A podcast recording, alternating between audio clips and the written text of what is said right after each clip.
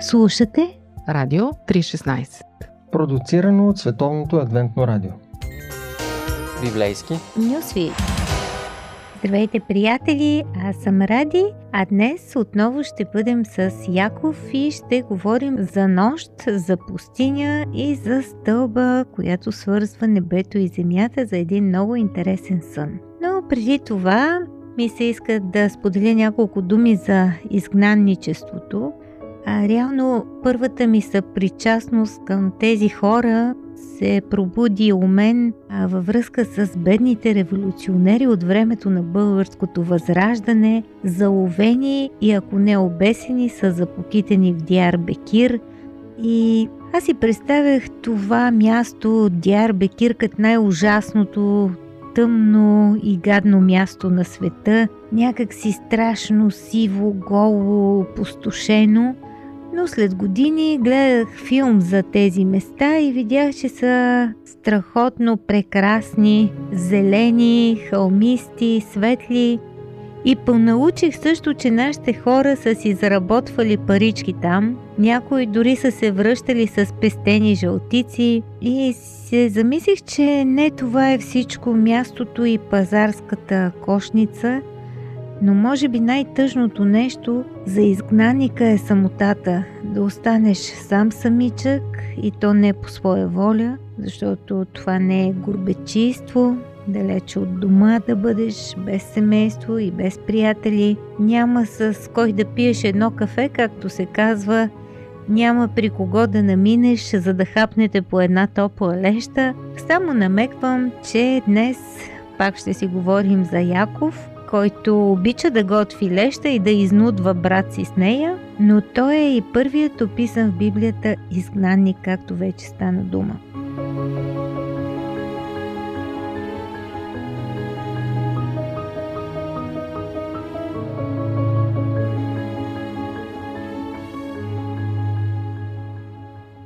И така, да го последваме от разстояние, Яков е вече на път, измъчван от гузна съвест тия дни е откраднал благословението на Исав. Какво ли си е мислил, че кой знае каква работа ще свърши, кой знае колко ще си промени живота с тази лъжа, а то благословението си е намислено за брат му, скроено от баща им по мярката на буен мъжкар и уличен човек, а духовното наследство, благословението за сина, това, което идваше от линията на Аврам, си оставаше за Яков.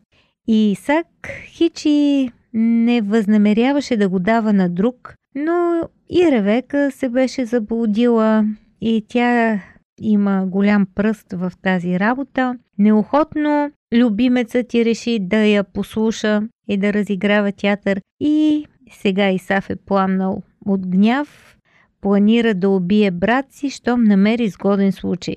След това родителския съвет се събира и решава, че трябва да направят нещо, защото могат да изгубят и двамата си сина едновременно. Няма как да не са си припомнили тази велика голяма история за Кайн Авел, защото тук тя започва да се възпроизвежда, макар и не от към причина, а от към последици. Братята могат да бъдат убиец и убития. Спешно родителите решават да спасят и двамата близнака, като отпратят единия при Войчо му. По спешност Яков е командирован на мисия, че даже на две мисии Едната на Ревека, свързана с неговата безопасност, а другата на бащата всъщност е поход за жена. И така Яков пътува към Харан. Зад него е гневът на брат му, който се простира дори до убийство. Отпред е неизвестността.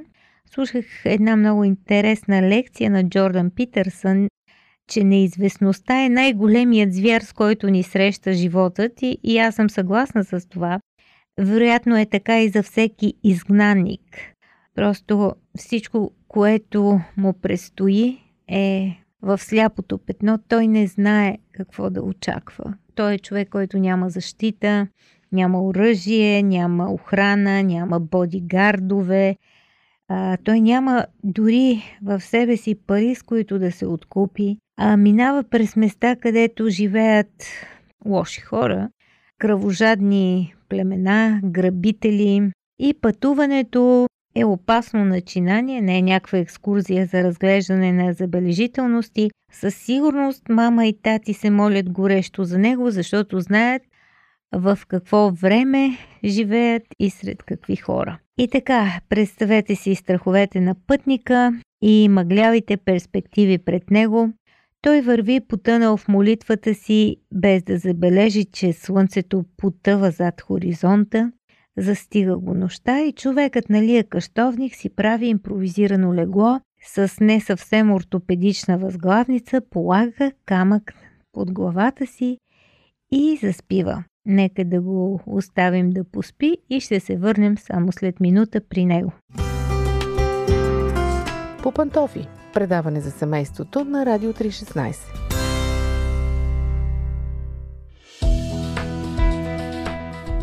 Радио 316, точно казано.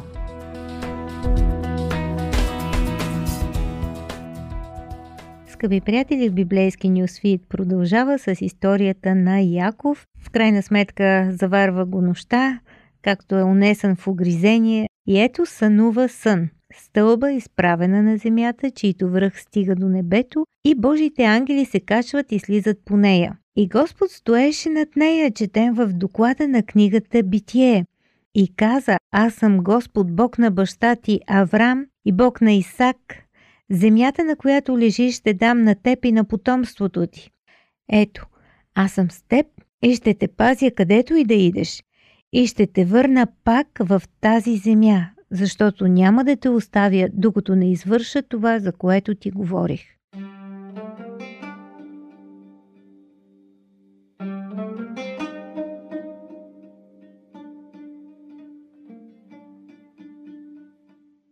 Ето какъв е животът скъпи приятели. Можеш да срещнеш небето, когато най-малко очакваш и когато си най-недостоен за подобна среща, когато има за какво да те мъчи съвестта, когато не си бил достатъчно добър или достатъчно честен, за да отговориш на идеала за избранник на Бога, когато просто си човекът, който разочарова всички, а най-вече семейството си, когато си човекът, който лъже баща си, когато нараняваш най-близките си, когато разиграваш театър, за да вземеш чужото, когато се правиш на друг, когато ламтиш за някаква твоя духовност, но я заграбваш непочтенно, когато искаш да изместиш дори брат си, за да сбъднеш нещо съкровенно и мечтално, нещо много твое, но за негова сметка, когато се имаш за по-добър от другите, когато си имаш за по-умен, когато искаш да командориш всички, да владееш над тях, и то не защото си голям администратор, голям лидер или визионер, а защото според теб си по-духовен и по-ги знаеш нещата. И защо, когато вместо герой си голям подлец и си го знаеш. И точно когато никой няма да те погледне с добро око, а ти бягаш от кашата, която сам си забъркал и вече не вярваш на себе си, дори ти, тогава Бог идва да те утеши, да те успокои, да ти обещае бъдеще, да говори за твое потомство, което ще благослови света. И ето Яко вижда такъв един сън, който човек не може да забрави, който цял живот ще му говори и ще си го спомня, и ще си мисли за него, и ще се опитва по-дълбоко да го разбере, а всъщност какво е разбрал, какво е останало загаднато или какво е останало тайна. Това е наистина някаква божествена инвазия в неговия живот, с някаква символика, която не може напълно да бъде разкрита някакъв антипод, може би и на Вавилонската кула, с която човек се е опитал да стигне небето, а тук небето се спуска до земята.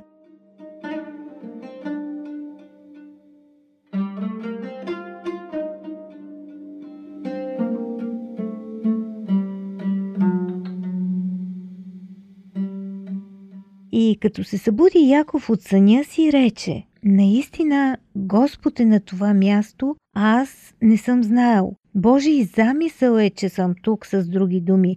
Очевидно Господ ми е назначил среща точно тук, на това място, а не знаех за това. И колко страшно е това място. Това не е друго, освен Божий дом. Това е врата небесна. И тогава Яков се обрече и каза, ако бъде Бог с мене и ме опази в това пътуване, по което отивам и ми даде хляб да ям и дрехи да се облека, така, щото да се завърна с мир в бащиния си дом, тогава Господ ще бъде мой Бог и той е кама, който изправих за стълб, ще бъде Божий дом. От всичко, което ми дадеш, ще ти дам десятък на тебе. С други думи, ако ти ме върнеш от дома, аз ще разкажа на всички, че това е от тебе, че моето завръщане е за твоя слава и всички ще разберат и ще проумее, че това е едно вечно събитие, защото ти присъстваш в него. Съвсем простичка, съвсем ясна молитва и нищо във връзка с първата част на Божието обещание, че ще го разшири, че ще го направи голям народ. Може би тук вече виждаме, че Яков не си вярва толкова, че да се хваща и да коментира големите перспективи на живота. Той просто иска един ден да може да се прибере от дома. И ние тук може да видим нещо много интересно в технологията на вярата на Яков, ако го сравним с неговите роднини, с големите патриарси Авраам и Исак. А Авраам се отправя на дълъг път, въоръжен единствено с вярата си, че който търси намира и той наистина намира. Авраам е религиозна творческа личност, отдадена на опознаването на Бога, а Исак води един непрекъснат диалог с Бога, една беседа, така нарича Тората неговата молитва, така че неговият религиозен път е опит да бъде установен разговор между земята и небето, между Бог и човека. А молитвата на Яков е по-различна от тази на дядо му и на баща му. Тя се излива първо не в спокойната безметежност или в някаква умиротвореност духовна, в която неговите роднини са говорили с Бога, особено Исак, на полето, където медитира, където размишлява. А Яков разговаря с Бога, докато се спасява с бягство от бесния Исав, а, докато е заплашен с убийство, вече си говорихме колко тежки мисли се въртят в главата му, как ще тръгне живота му от тук нататък, дали ще го приемат добре в дома на Лаван или ще бъдат враждебни или мнителни. И тези неспокойни мисли, врящи в ума му, са прекъснати от видение на тайнствени ангели и стълба, която свързва небето и земята. И там също е Твореца – в известен смисъл Яков се натъква на Бога, както всеки от нас може да види в тълпата познато лице. И тази среща се случва по волята на Бога, а не на човека. И ако Авраам олицетворява дългия път на човека към Бога, то Яков символизира нашата среща с Него. Внезапна, непланирана, като сън, като видение, като глас, като зов, който неочаквано оттеква и завинаги ни променя, променя нашето съзнание, нашето, нашето мислене. Това е едно преживяване, което прилича на събуждане от сън и осъзнаване на това, че Бог е бил на това място, а аз не съм знаела. Мястото, където се намираме в момента, то не се променя. Всъщност ние се променяме. Това е нещо, което се случва с нас, но не идва от нас. Просто внезапно ние разбираме, че Бог пребивава тук.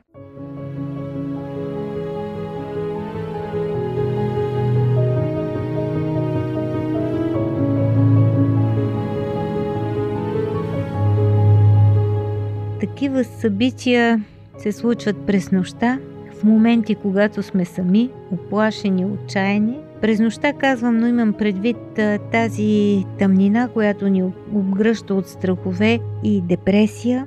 И тогава откриваме, че животът ни е изпълнен с божествена светлина, точно когато най-малко очакваме. И разбираме, че не сме сами, че Бог е с нас и винаги е бил с нас. И ние сме били твърде заети, за да го забележим това толкова очевидно нещо. Именно така Яков срещна Бога. Не в търсенията на едно дълго пътуване, нито в диалога на своя баща с небето, а просто внезапно, неочаквано, непланирано, той се намери в обятията на Бога. А всеки, който е преживял нещо такова, никога няма да го забрави. Нито Яков. Неговото пътуване продължава, а вие се присъединявайте и следете библейски нюсфит.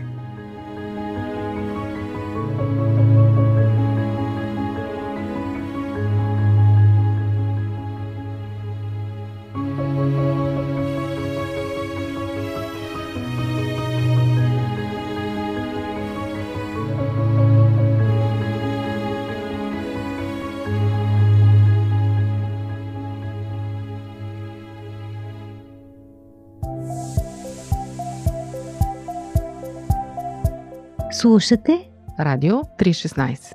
Продуцирано от Световното адвентно радио. сайт 3-16.bg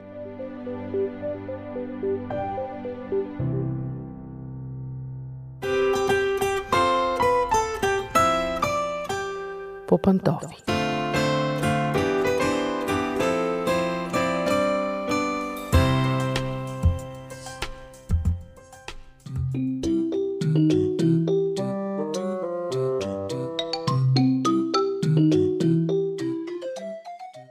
Здравейте, уважаеми слушатели! Аз съм Мира. Отново сме по пантофи. Отново си говорим за нещата вкъщи. Деца, родители, приятели и семейни проблеми. Днес ще си говорим за разглезените деца. Съвременните специалисти твърдят, че разглезени деца няма. Има само нещастни деца, които по някакъв начин изваждат нещастието си навън и реагират по неадекватен начин, понякога дори с агресия. Привържениците на старата школа казват, абе аз като го хвана за ушите, ще види той едни нещастия и ще види едни емоционални дефицити. Та, децата ни разгледани ли са или са нещастни? Проблемът е, че когато едно дете е наистина разглезено, то се превръща в разглезен тинейджър след време и най-страшното е, че след още малко време се превръща в разглезен възрастен човек. И ако малките дечица, макар и разглезени са сладки, възрастните разглезени хора никак не са сладки и никой не ги обича. Как да разберем дали детето ни е просто разглезено и ние сме си виновни, или пък то наистина преживява някакъв проблем, чувства се нещастно и реагира по такъв начин. По какво можем да познаем разглезените деца? Най-напред, разглезените деца не делят нищо с никого. Лакомства, играчки, територия, всичко е единствено за тях. Свикнали сме да казваме, че такива са единствените деца, но не е задължително. Много зависи всичко от възпитанието, което дават родителите. Вярно е, че братята и сестрите спомагат за това децата ни да се научат да делят, но не винаги се случва. Да, ако вашето дете не обича да дава нищо и вдига скандали, когато му вземете нещо, да знаете, че е разглезено. Освен това, разглезените деца проявяват спонтанни пристъпи на ярост и неконтролируеми емоционални изблици. При 3-4 годишни деца това може да се случи поради други причини, но деца, които са стигнали вече училищна възраст и продължават с тези пристъпи на ярост, да знаете, че това е по-скоро признак за разглезеност. Децата ви манипулират. Още нещо много характерно. Разглезените деца имат специални претенции към храната. Сега, нормално е, всяко дете има храни, които не обича и не е задължително да ги обича и ние възрастните си имаме вкусове, едни неща харесваме повече от други, а други пък хич не харесваме, но разглезените деца имат винаги претенции. Каквото и да се сложи на масата, те винаги искат нещо друго, не това, което е сложено. Една и съща храна веднъж е едат, веднъж не. Превръща се в нещо като традиция, седнали се на масата, цялото семейство, майки, баби, да ходят по няколко пъти до кухнята, да приготвят допълнителни неща, да сменят ястията. Ако това ви се случва, да знаете, че детето ви няма хранителни проблеми, то е разглезено. Разглезените деца почти винаги са намусени и недоволни. Те мрънкат за щяло и нещяло, заради играчки, заради книжки, заради приятелчета, заради храна и така нататък, трудно задържат вниманието си върху едно и също нещо, бързо им доскочава и обикновено изискват другите да ги забавляват и очакват да бъдат постоянно център на внимание. Сърдят се, ако нямат нещо, което другите имат – и ако детенцето е още малко, под 3 години, можем да кажем, че не разбира за какво става въпрос, но е при едно голямо дете, особено пък ако е тинейджър, се държи по този начин е вечно намусено, нацупено и недоволно, да знаете, че сте си отгледали разглезено хлапе. И това е много опасно, не само за вас, защото е неприятно да съжителствате с един постоянно нацупен човек, но е опасно и за него, защото то създава едно потребителско отношение към целия свят, към близките си, към приятелите си, очаква всички да са му длъжни и един ден ще преживее жестоко разочарование, когато разбере, че изобщо светът няма намерение да му огажда за каквото и да било. Разглезеното дете смята себе си за център на света. То смята, че трябва да бъде винаги в центъра на вниманието и обикновено прекъсва разговорите на възрастните около себе си умишлено, дори да няма какво да каже, само и само да бъде в центъра. Често дори се гневи и избухва, когато не може да привлече вниманието. Такива деца често не могат да се контролират на обществени места, а това за мама и тата винаги е проблем. Какво да кажем за дискусии по Радио 316? Вие слушате Радио 316, продуцирано от Световното адвентно радио. Още един изключително характерен признак. Разглезените деца отказват да носят отговорност за действията си. Защо? Защото са свикнали винаги някой да покрива грешките им. Щупят нещо, мама и тате го купят. Повредят нещо, баба и дядо прикрият грешката. Скъсат си дреха, скарат се с приятелче, нагрубят някого. Винаги мама и тате отиват да се извинят, да поправят, да купят и така нататък. И децата живеят с убеждението, че всички го обожават, че за него няма забранени неща и каквото и да сбърка, не е задължително да понесе последствията. Разглезените деца не знаят смисъла на думата не. Те изобщо не могат да я понасят или не я отразяват и игнорират напълно, или се бунтуват срещу нея. За да свикнат децата с думата не, трябва да започнете наистина от рано. Ако до 3 годишна възраст детето не е чувало думата не, да знаете, че сте закъснели. И така, ако по всички тези признаци, които ви изредих до тук, се започнали да клатите многозначително глава и да си кажете май съм разглезил детето, защото ние родителите никога не смятаме, че грижите за децата ни са прекалени, напротив, смятаме, че не сме им дали достатъчно. Та ако сега сте решили, че вече имате разглезени деца, какво можете да направите? Нищо не е необратимо, нищо не е окончателно. Първо и най-важно правило – Запазете спокойствие. Това е единствения начин да контролирате ситуацията. Ако едно дете е изпаднало в пристъп, крещи, търкаля се, вика, настоява, обижда, удря дори, ако вие започнете да му отвръщате със същото, няма да го принудите да ви изслуша, няма да ви разбере, няма да постигнете желаната реакция. Най-добре е да го игнорирате. Просто да не му обръщате внимание. Така то ще се успокои, защото ще разбере, че няма резултат от цялата сцена. Единственото нещо, което ако искате можете да му кажете е Добре, когато се успокоиш, ела да говорим. Толкова. Ако изпълнявате желанията на децата винаги, попадате в много опасен капан. Така те свикват с мисълта, че крясъците, тръжкането и сцените са начинът да постигнат каквото и да е. Така че отстъпите ли веднъж пред тях, след това ще ви бъде трудно да се върнете назад. Научете изкуството да отказвате на детето. Вие не сте ходещ портфел и то трябва да го разбере. Може да ви казва, че ви мрази, че ще отиде да си поиска от друг и така нататък. Не отстъпвайте. Децата нямат нужда да получават нещо ежедневно. По-скоро отделите му повече време, играйте с него, разхождайте се, опитвайте се да разберете емоциите, страховете и желанията му. Не се страхувайте да поставяте изисквания и след това да следите за тяхното изпълнение и съответно да наказвате за неизпълнение. Поощрявайте го, когато той изпълнява, когато помага и наказвайте, когато не го прави.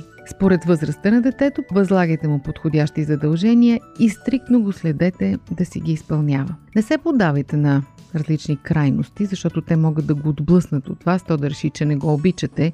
Не изпадайте в другия край, да не му давате нищо, да му отказвате всичко, защото може да създадете в него погрешната представа, че не го обичате. Не забравяйте да му казвате, че го обичате че то е най-важното нещо за вас на света, че е от огромно значение за вас то да е добре. Но в същото време му обяснете, че е за негово добро, да не получи всяко нещо, което иска. Сега знам, че тези неща, сигурно ще си кажете, много лесно се говорят, ела да видиш, като започне моето да прави номерата. Така е, лесно е да се каже, трудно е да се направи, но все пак за това сме родители. За това и Бог ни е възложил тази огромна отговорност да възпитаваме човеци. Пожелавам ви успех в това, дано да бъдете истински родители. До чуване от мен до следващия път.